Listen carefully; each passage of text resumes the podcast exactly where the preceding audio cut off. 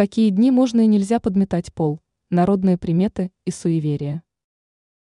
Занимаясь уборкой в своем доме, большинство людей отталкиваются только от рациональной составляющей. А что говорят приметы и суеверия на этот счет?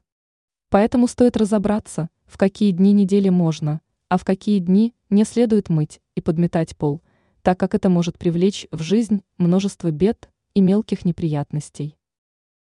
Понедельник.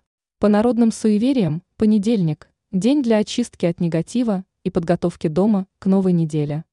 Подметание пола в этот день считается благоприятным и способствует созданию положительной энергии. Вторник. Вторник считается днем Марса, планеты активности и энергии. Подметание пола в этот день, согласно народным приметам, приносит удачу. Однако во вторник можно только поддерживать общий порядок в доме. Генеральная уборка в этот день может привести к нежелательным последствиям. Среда. Среда, день Меркурия, предполагает покой и отдых. Согласно суевериям, в этот день не рекомендуется подметать пол, чтобы не разрушить умиротворенную атмосферу.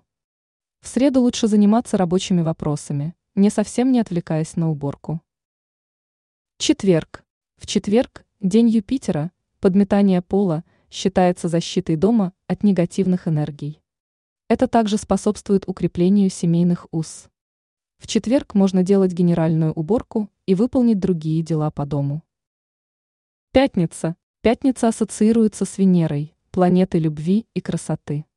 Согласно народным приметам, подметание пола в этот день может привлечь нежелательные последствия.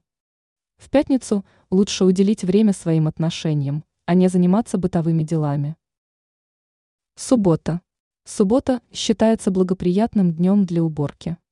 Подметание пола в этот день, согласно суевериям, приносит благополучие и чистоту, способствуя гармонии в доме. А для уборки лучше привлекать всех представителей своей семьи. Воскресенье. В воскресенье рекомендуется отдыхать от подметания пола. Согласно народным суевериям, этот день предназначен для отдыха и восстановления сил. Лучше провести воскресенье со своими близкими, а не тратить время на уборку. Ранее мы перечислили вещи, которые создают дисбаланс в доме.